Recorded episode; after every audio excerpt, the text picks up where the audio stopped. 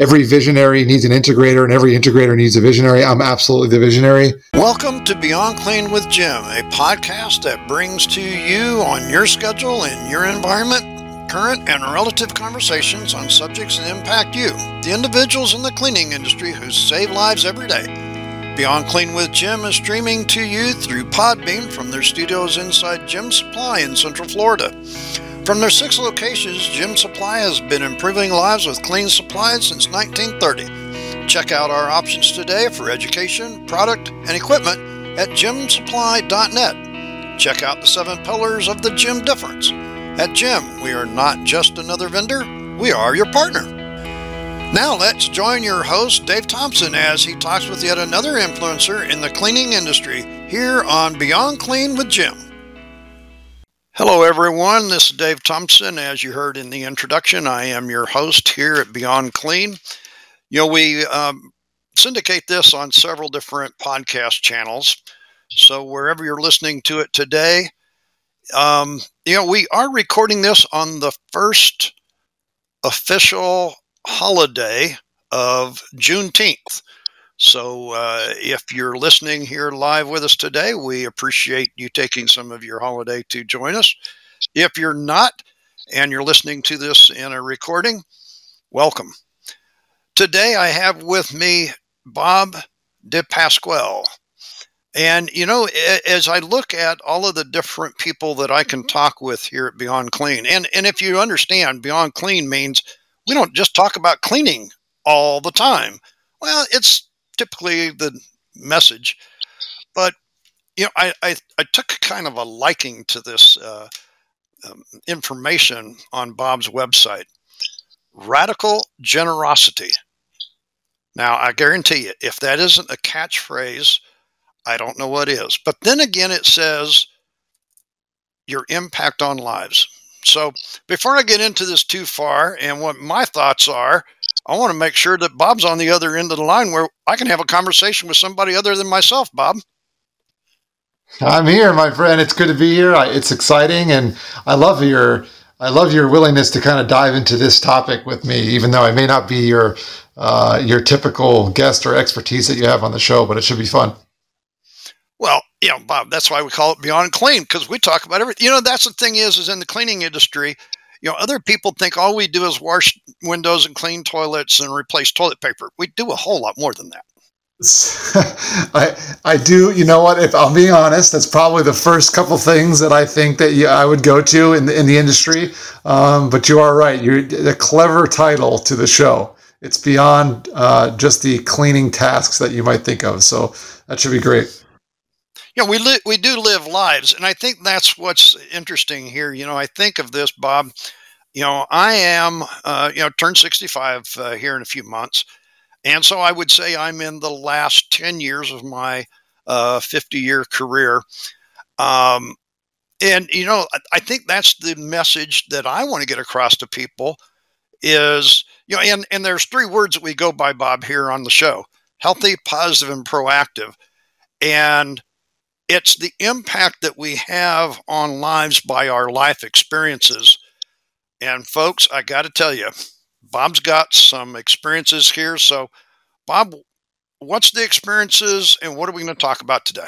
Well, I would love to talk a little bit about the power of generosity in my life, uh, how it's kind of helped me and, and shaped the last 20 years or so. So, that's one thing I would love to talk about.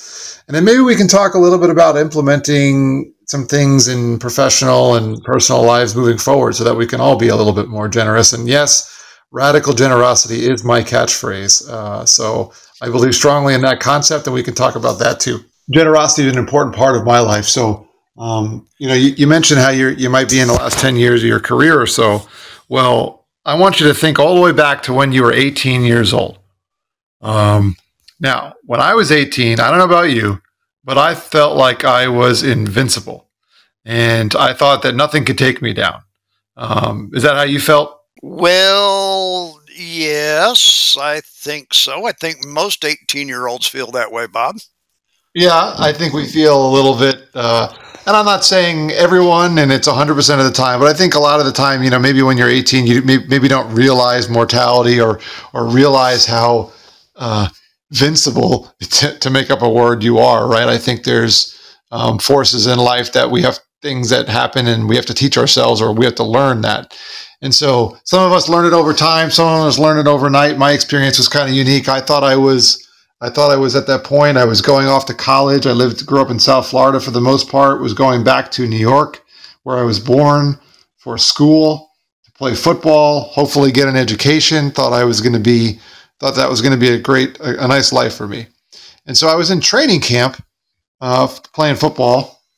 And you know, a college training camp's a little bit different than a than a high school one. I mean, there's a lot more people, there's a lot more going on, it's a lot more intense. Uh, there's a lot more. Uh, it's a lot more. It's a lot more mental effort as well. So there's a lot going on, but I think it was a good structured environment for me. Uh, unfortunately, though, I thought I had what I what I thought was a groin pull, which you know I don't know if you've ever pulled a groin muscle, but that has to be the most uh, you know one of the most debilitating injuries. Forget for an athlete, but just for the average person trying to oh, get yeah you know, walk around, stand, sit, whatever it might be, um, no less run down a football field. So I thought I had this injury, and I would, I would do this rehab exercise, and picture me on sitting on a, a three wheel stool, and the part the, the, exercise is basically shimmying across this massive training room, which once again comparing a high school and a uh, a college training room is a much different experience. At 5.30 6 o'clock in the morning with 100 people running around it's loud and people getting treatment. And i'm trying to dodge people just to get across the room. That's my exercise. Now at one point a couple days into this the head trainer and he's a you know a smaller guy he's probably you know five eight if not five six maybe you know 120 pounds soaking wet uh, stands up on this box, and this is how he used to get everyone's attention if he needed to. And it was you know, all that commotion going on. At least it seemed at this moment that everything got silent. It may not have been like that, but this is how I felt. And the head trainer stands on this box and, and, and he calls me out in front of the whole team, basically calling me a weakling in front of the whole team. And this was a, a major shot to my ego. But he's like, Bobby, you got to get back out on the field. Like, how do you expect to be on this team if you can't play? And I was like, oh man, well, I, I told him I, I had a little bit more private conversation with him. I was like, Rick, listen, man, I, I something's wrong. Like I can't. This is not right. It's not getting any better. I'm not. I'm not. You know, I, I want to be out there and playing. I, I want to prove myself. So he said, all right, well, let's think about this, and maybe I'm going to send you for some more tests. So over a period of about a week, just about every day, I went to another doctor's appointment, and I would be there for a couple hours getting different tests and ultrasound every test you could think I in a book. And at one point, um, it was a Thursday, and I had yet another test or yet another doctor's appointment. And my parents were actually flying up. And by this point, we knew I wasn't playing in my first game, even though they had already scheduled this trip. And that game was supposed to be Saturday, a couple days later. I I went to this appointment expecting to be there for a couple hours, Fort Lauderdale to New York. And interestingly, I the appointment was only like 10 minutes long. I sat down, the doctor looks me in the eye and says, "Bobby, you have cancer." And that was it. That was the whole meeting. And I was like, "All right, so what do I do now?" And he's like, "You know, don't worry, we'll be in touch, let you know." Now, I'm 18, so I'm technically an adult, but I had been driving around Long Island like, you know, by myself going to all these appointments and then like this call so I came out of the appointment and not expecting to be out that early, but my phone rang immediately. Like the timing was impeccable. And it was my mom. And she says, Oh, hey, we landed. We're in the car. We're on the way to your uncle's house, which is where we were going to meet. And he's, she's like, Well, how did the appointment go? And I was like, uh, Well, let me tell you about that. So tell her what happened. I mean, I wasn't going to lie. And you could just tell that she was like devastated driving in. And my dad was on the other end. I could hear him. He's like, Susan, that's my mom's name. Susan, Susan. I'm like, what's going on? Like, he knew something was wrong too. So we all headed back to my uncle's house. We met there and, you know, said a few prayers, shed a couple tears, and we are just kind of staring at each other like, well, what do we do now? So a couple days went by. It's now Saturday, the day of what was supposed to be my first game, but we're all at my uncle's house. Obviously, I wasn't there. And my uncle, Tim, comes over his house. And he's like, "Hey, Bob and Susan, nice to meet you." I want to give you my car. Here's my keys. Take my car for as long as you need it. I can only imagine what you're going through with your son right now. I know you have to drive all over the place to go to these doctor's appointments. Take my car. And that was it. And my parents were like flabbergasted. They were like staring. I'm like, I can't believe you're giving what, what, what? Like someone would give me their car.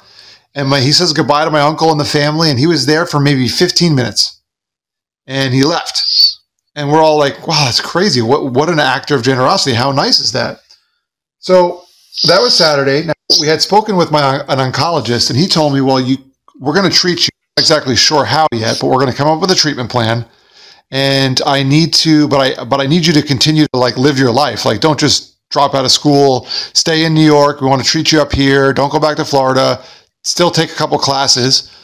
So I didn't drop out all of my college classes. I was going to stay and and you know keep my mind busy, if you will. So my first college class was following Monday. Uh, that was totally normal. Went out, went to a couple of doctor's appointments later that day. Tuesday morning, got up for my second ever college class. I went into the class, and uh, it's like an hour and a half long, whatever. I came out of the class. It's still in the morning, and I went to the ca- the cafeteria, which was like right near the hall where I had my class, and I was going to grab something to eat.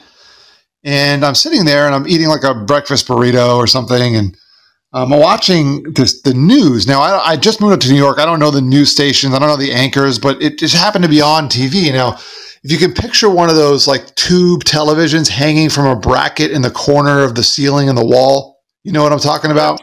Oh, yes, yes, yes. we we, we all watched those back then. Yeah, exactly. So I'm sitting there eating and watching, and the news is on, and all of a sudden, a plane hits one of the Twin Towers in Manhattan. And I'm like, oh wow, that's crazy. What what a horrible accident. So I called my dad. I'm like, hey, you watching the news? He's like, yeah. Did you just see that? I'm like, yeah, that's crazy. And we're talking for like you know n- not even a minute, and bam, the other plane hits the other twin tower. And my dad's like, uh, that's not an accident. You should probably come back to your uncle's house. So I mean, I hightailed it out there. I didn't even finish my breakfast. I left it there. I jumped in the car, and I it took me. It was typically a 15 minute drive from my school to my uncle's house but it took me nine hours. And I'm driving, watch it with a tower, and I'm in New York, so the towers are like burning in the distance. And I now after school, I after undergraduate, I went to grad school. I have a master's degree in broadcast journalism. I actually worked in radio for a couple years, but I will never ever listen to nine straight hours of AM radio again. But I'm sorry to laugh, but I can I, I could just see nine hours of any radio for at, at AM to be oh gosh yeah yeah so I mean it was it was but it was riveting I'll tell you I mean I I so I pulled into my uncle's house after listening to nine straight hours uh, my uncle's neighborhood actually and after all that AM radio you would think I had enough well my car I ran out of gas in his neighborhood oh, and we gosh. had we had to push my car into the driveway. We push it in and we go inside and my aunt is hysterical because she can't she it's been all day she has not been able to get a hold of him and he was on business the night before in Denver due to fly home. So he so finally like I don't know maybe seven o'clock or so rolls around and he calls and he says guys I'm alive thank God I'm, I'm okay. I, I, you know, I got stuck. My plane, my, my flight couldn't leave. And, and we were so relieved. We're like, oh my gosh, thank God. So he's like, I'm okay. I'm going to try to catch a flight tomorrow. Um, but, but my friend, my friend Tim, unfortunately was in the towers this morning and he died. And we were like, wait, so the Tim who just gave us the car, we're like, yeah, he's like, yeah, my best friend Tim. And we were like, oh my gosh, it's unbelievable.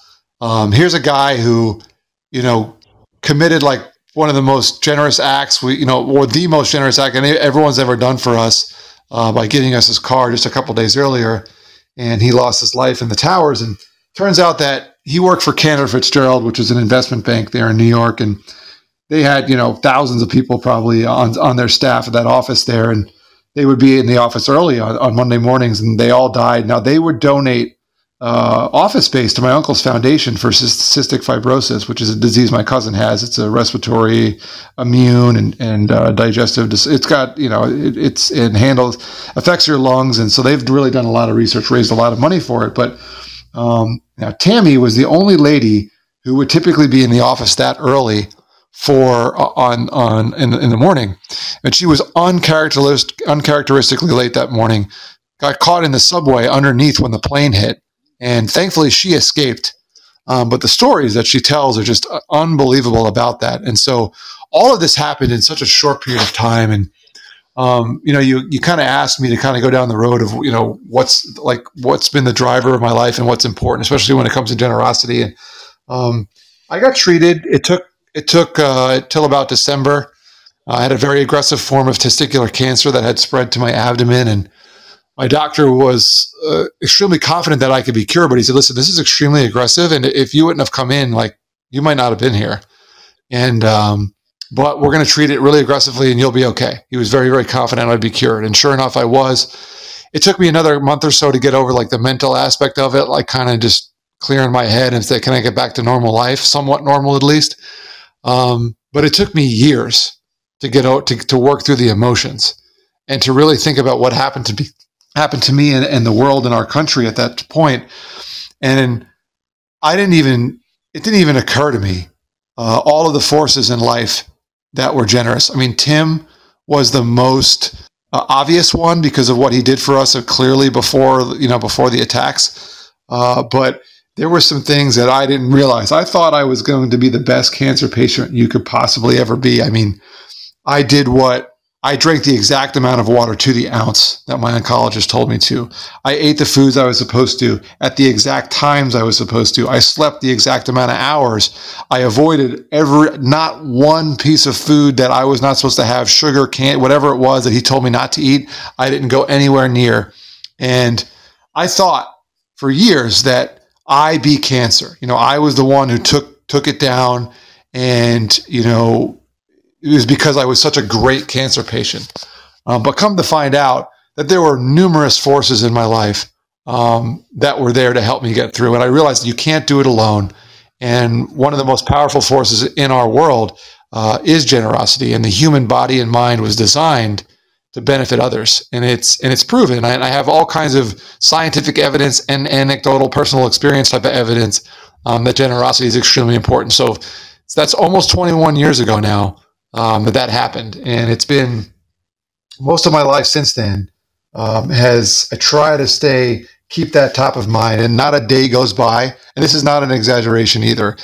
Every day, um, whether it was Tim and his generosity, uh, my oncologist, how that happened. It's a crazy story how I actually found the doctor that treated me. Uh, the other people, my there, there's some stories about my cousin who was dealing with his own illness and how our parents kind of um, encouraged us to spend time together and kind of wallow in our sorrows together. And we built a relationship. So there's just a lot of things that happened during that period of time. And I believe uh, generosity and specifically radical generosity, which I believe is what Tim displayed when he offered my parents his car. And I believe that's a really important thing. So for the rest of my life, um, I'm not going to be able to, to express it all the time, but I'm going to try to be as generous as I possibly can and help other people. You know, Bob, I, I in a very small way compared. Uh, two years ago, I went through heart surgery, and I understand when you say every day because every day when I take the shower and I look at myself in the mirror, I see the scar, and you do not forget. But you know that's the reason that we use the three words, folks, on this show: healthy, positive, and proactive. You know, it's not what happens in our life it's what we do with those to have a positive and proactive effect on other people's lives. Uh, as a COPD sufferer as well, from what I did in my youth, as you said earlier, Bob, in my my teens and twenties, uh, I have COPD. So you know, from these two things that affect us personally, then what is it that we do with this? And you know, I read something on your website if you don't mind, Bob, you are the founder as um, of Initiate Impact Virtual Family. Can you please explain a little bit? Yep, absolutely. So, uh, Initiate Impact Virtual Family Offices is the firm that my business partner and I founded a, a little over a year ago. Um, so, I worked. I mentioned how I worked in radio uh, for a couple years. I actually got recruited. It's another long story, but I got recruited uh, out of the radio sports broadcasting industry into the financial industry. And it's kind of interesting how that happened. But here I am, uh, 13, 14 years later. And my business partner and I worked for one firm, a big firm for many, many years. We loved working there, fulfilling work. They taught us, I mean, I cut my teeth, learned everything about the industry there. And then sometime during the pandemic, my business partner and I had this kind of epiphany, if you will, that you know there was some other things that we could possibly do in this industry and unfortunately in that model that business model we were just unallowed we were just not allowed to do them. And we were getting asked by our clients to provide some services that we just we, we weren't able to. And so we decided to open our own company and the part of the reason was you know one of the main reasons was that what they were asking us to do. And so now we um, we own and operate this firm where we work with purpose driven families to help them use their wealth and influence to make a positive impact in the world. And it's a really really great feeling because we're working with a lot of generous people. And it's an amazing feeling when um, when you find out that there really are people out there who care so deeply about a cause or humanity or whatever it might be, and they're they, they're successful by you know any you know different definitions you might think whether it's financial or in business or with their influence or product or service that they've developed that has really changed an industry um, but there's something more important than just the bottom line of their business and they come to us and they say bob and stacy and everyone at initiate impact how can you help me uh, be a good steward of what the resources I have, and use everything that I've been blessed with to make the world a better place. And you know, we handle some of the not so exciting behind the scenes financial aspects of those things. You know, some of the typical things that you might think that a financial firm handles, like investment management and retirement planning and working with your taxes and estate planning. You know, we handle, we have our expertise in those things, um, but it enables um, enables us and our team to really focus on helping families accomplish a mission um, that that those other things are important towards, but those other things are just tools to help to help them accomplish something great and leave a really lasting legacy in, in the world. So um, that's what we do at Initiate Impact. It's great, fulfilling work, and um, we really do. We partner with these families to help them accomplish something great. You know, I'm thinking that the mountains, uh, snow-covered mountains, and the person looking at them on your website has some meaning. You know, I think we all have our own uh, experiences and views and ways of looking at the world. Um, I found tremendous uh, complementary skills and thoughts and views with the people that we work with that have enabled us to really make a difference. I think, I mean, I believe so. And so when you look at some of those images on our website, I you know I just I this is an issue with us because I I'm constantly looking at ways to update the site and you know use different imagery to attract different people. But what I found is that um, you know the, the, there's so many different options out there that I really can't define what that means to someone. You know, like there's some there's the images of the uh, of the windmills there that are generating you know that are generating power. So there might be someone who's whose uh, you know a meaningful cause to them is is solar power and and being having a more sustainable earth and energy systems in our world. Um, but there's other people that have come to us and said those those windmills just you know they they sig- they signal signify something else to them. You know, meaning you know they signify uh, progress and um, other you know other ways of connecting with people. I don't know what it might be, or, or the snow-capped mountains. For some people, it signifies travel. For others, people, it signifies you know we need to do a better job with global warming. I mean, it just depends. And um, so I, I don't define any one specific meaning or purpose, um, but I do find that when I understand it better, I'm, I'm more able to help, and we're more able to help them accomplish that mission. Folks, if you've never been to Bob's uh, website, I just want to tell you that uh, one of the things it says here purposeful seeking of fulfillment in your life. And I think that's just what he explained. You know, how are you going to fulfill your life at this point, And what are you doing with your past experiences? You, you know, Bob, I suppose that people want to focus on those bad things in your life you don't do that. no, uh, we're we're I, I generally consider myself a positive realist. Um, so I do acknowledge things that are bad. I think we can learn from them, and I think that's important. Um, so we don't run from what's bad, um, but we use it for fuel to push us forward. And there's, you know, they say what doesn't kill you makes you stronger. And you know, as old as that saying is. thing is, I, I, truly believe it. Um, I because I think about it. I mean, think the the experiences I've had in my life, whether it's cancer or 9/11 or you know any other smaller not things that may not have been quite that bad, but um, you know all of them have been lessons in my life. And so, you know, when you talk about that that verbiage on my website, that's my personal website.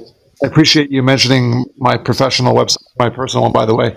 Um, I that that there really is true. Like I think I, I don't think fulfillment and joy and happiness in life are like some special event.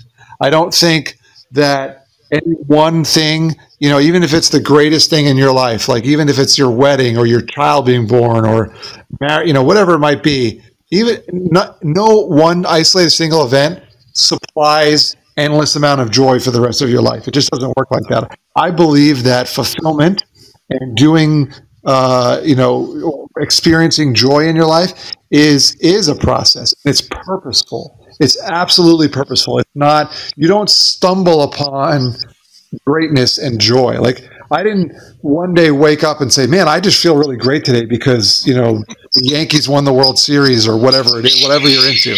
It's you got to intentionally work towards it. And to be honest with you, the journey, and I'm sure you might be able to, to echo this one. I mean, in your long and productive and successful career in your industry, it doesn't it wasn't like overnight one night you're like oh man i really done a lot in this world no it, it takes time and it, the journey is so much more important than the destination you know, there is a journey that we all have to go through and uh, you know i uh, and, and, you'll see as i close out our session today how I look at that.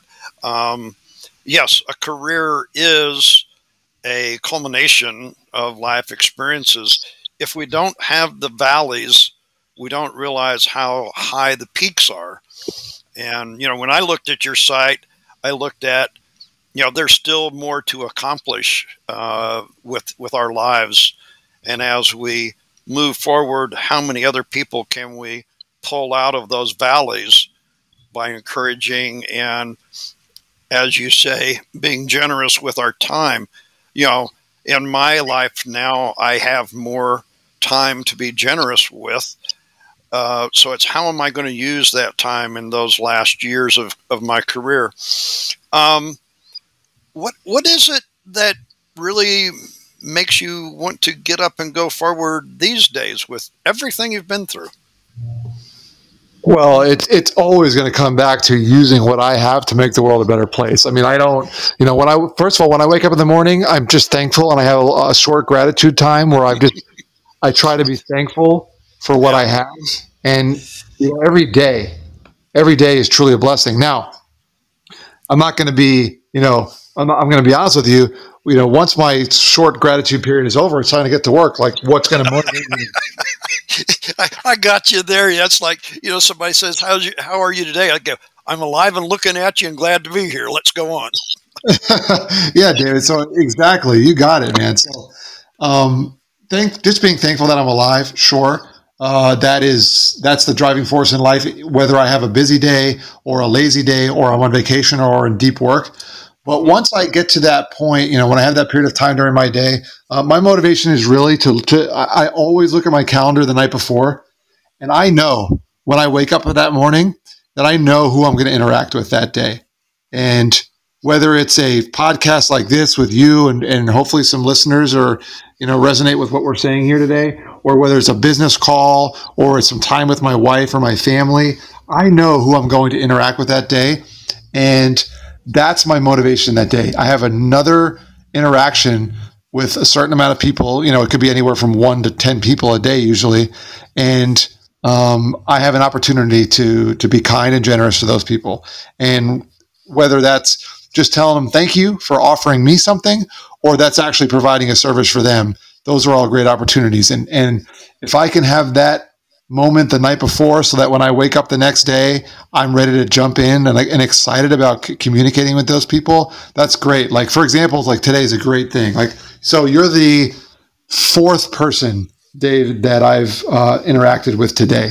Um, so when I woke up this morning at 5 a.m., like I always do, and I knew, um, I knew the, I knew the. Let's see, there's five people now that I will be interacting with today on this calendar. Um, I knew immediately because I knew from last night who I was going to interact with. I knew immediately. I was like, "Oh, cool! This is going to be an opportunity to communicate with Dave and hopefully be generous to him in even the smallest of ways. Uh, that will be nice." So that's what motivates me. I mean, being able to put a name and maybe not a face because in this today's digital world we're not you know we're not looking at each other right now uh, but be able to put a name and a, and a personality behind the people i'm going to interact with and hopefully be generous to is is such an awesome motivation um, i used to know the guy so i used to know a, a person who was known for being like the greatest person in the world with names like he remembered everyone's name. He met him once a year later. He would ask me, "Oh, hey Bob, how's you know Bill or whatever?" And I was like, "How do you even remember Bill's name?" Oh yeah. Um, and he told me, he explained to me that him when he was younger, he used to not be when I at this point we're having this conversation. The guy was probably sixty five years old, and he told me when he was younger, he didn't have a uh, like he was horrible with names and didn't connect with people and was just kind of would keep to himself and and wasn't a bad person. Like he was a great person never got in trouble or anything but just really wasn't interacting like building those relationships and and and really being generous with his with his mind. Like his he wouldn't have a generous ear if you will to people. And he said it took him some time he had to work at it and figure out how he could be at it but he was determined to be generous uh, with with his ear and listen to what people mean. And he said once he did that, he never had a problem remembering people's names ever. And I always, that always hits me when I think about that opportunity to communicate with people. So um, I'm not, I'm not probably as good as he is, he is at it, but you talk about motivation.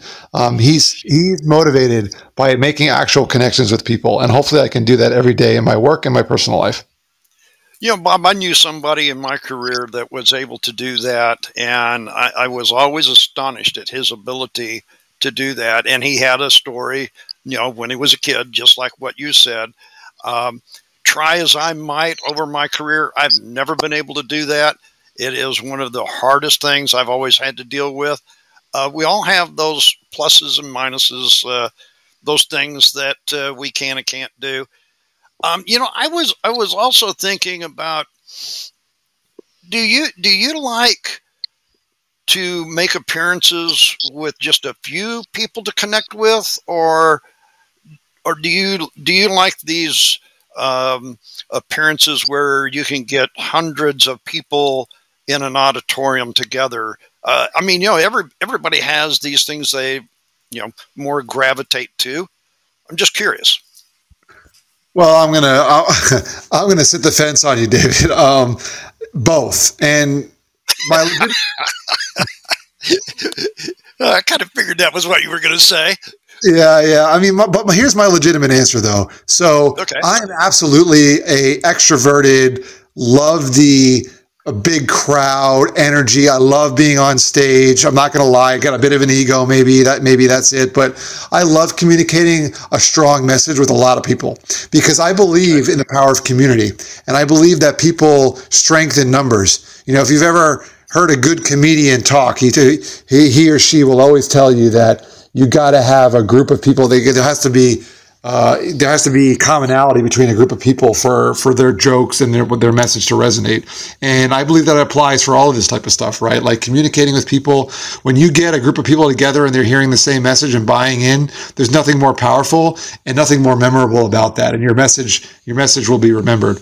Um, but at the same time, an intimate small group of people for a powerful deep discussion on maybe a uh, on a specific topic or or maybe just getting to know people on that level um, you know i if if i'm speaking in front of i mean i'm just throwing numbers out there 100000 people like hypothetically right sure you could share a great message and if and if it catches on it's going to be a powerful talk um, but am I going to connect individually with each one of those people? No. And so I think both of them are needed. I think a, a, a close knit group of people in one's life is a powerful, powerful force. And so I think they actually help each other. I think your ability to connect with people on a small level enables you to go deeper and be challenged in ways that you never could by a large group. And but but if that small group is the right group of people and you've curated them and you have those smaller, more intimate meetings, I think your effectiveness in communicating to a larger audience is that much better. You know, I, I totally understand what you're saying because I've had groups of hundreds of people in front of me. And, you know, I always find those ones in the crowd that really engage, really get it, really you've touched. And, you know, as a speaker, you, you do well let's say you, you rise to the energy of the of the people and uh, that that's always exciting on the other hand just like you you know, folks, whenever we have those one-on-one classes, uh, people go, "Why do you do a one-on-one? You know, your time's so valuable." Because it's that that connection of being able to impact that person in a positive way, and I just love that light bulb moment when they get it, and you go, "You know what? I think that's going to impact them in a way that I'll never know ever." Uh, and you know, you I, I think what you're saying here when you talk about radical generosity, I don't have to know what that impact was. Just knowing that I was able to have it is gratitude enough. Yes, yes, and you know, people talk about you know the, the word radical. I think it has multiple definitions, and people may not understand what it is. And I appreciate the way you've said this because I think a lot of things in this world these days, there's so many tools and hacks and tips and technology to help us plan for everything or have everything done automatically that we forget the the, the need for spontaneity at times. Mm-hmm. And I could be wrong in that. I mean, I, am probably living it in my life too. Like, I mean, listen, I have a whole business revolving around helpful, helpful helping people be as specific and planned as they possibly can with their generosity. So maybe I'm the wrong person to speak with, but I think you're right.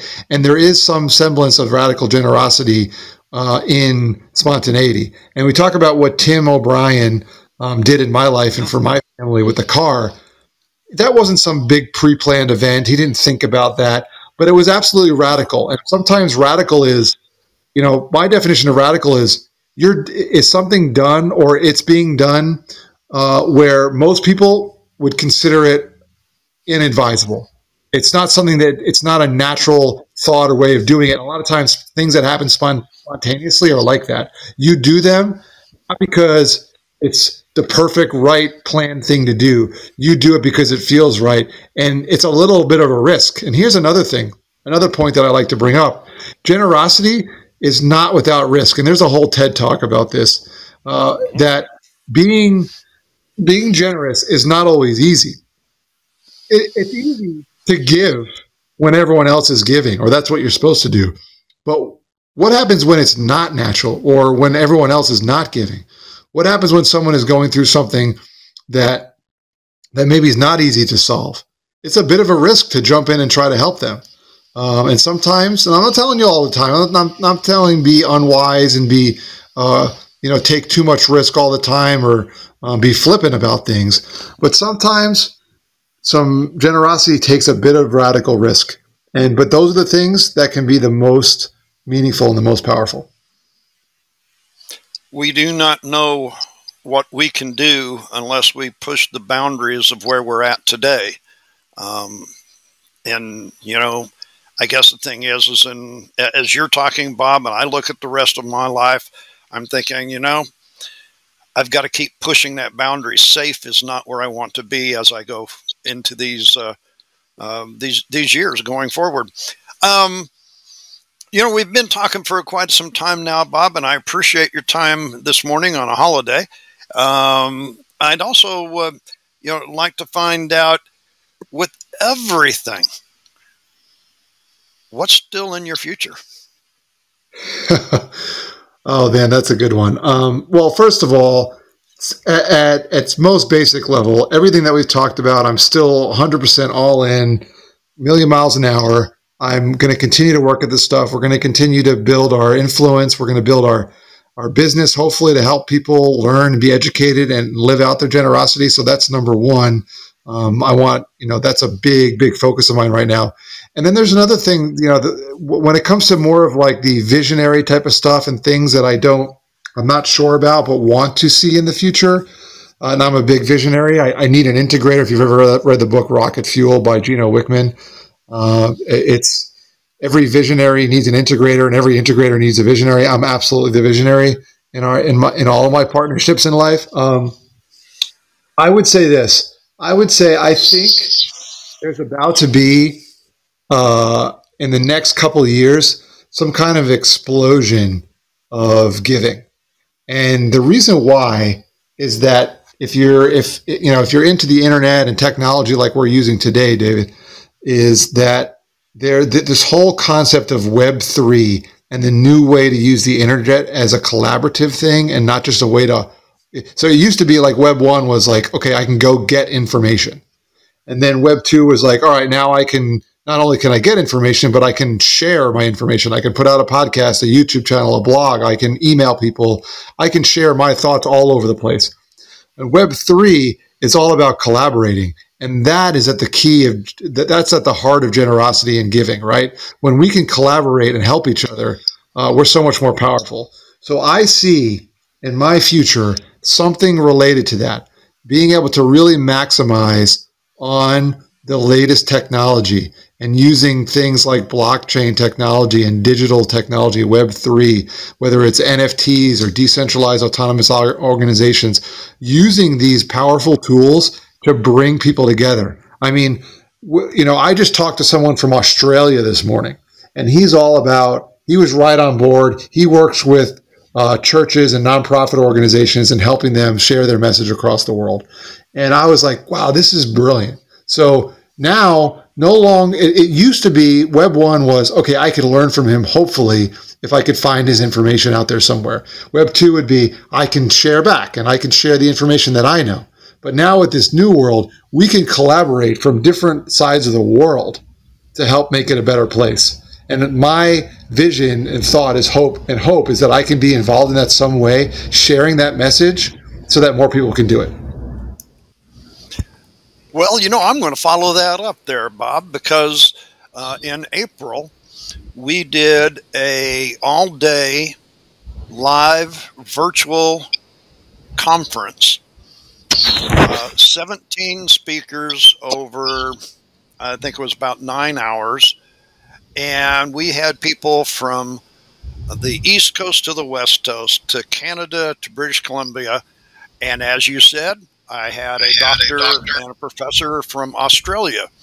So, yes, I understand that collaborative because that's exactly what we did. So, I guess uh, without knowing it, I guess I'm moving into Web3. You're you're right there. I mean, it, it's it's coming. It's coming, David. It doesn't matter you know if you want to be or not like people are going to be in it. So my my hope is to be on the cutting edge as much as possible and it sounds like you were my friend. I mean you were you were right there. That's great. Gee did i i didn't even know there was a web 1 and web 2 and here i am working into web 3 so that's great. You know you're supposed to learn something every day and here i am i'm learning today. Folks it's been great having bob on our show.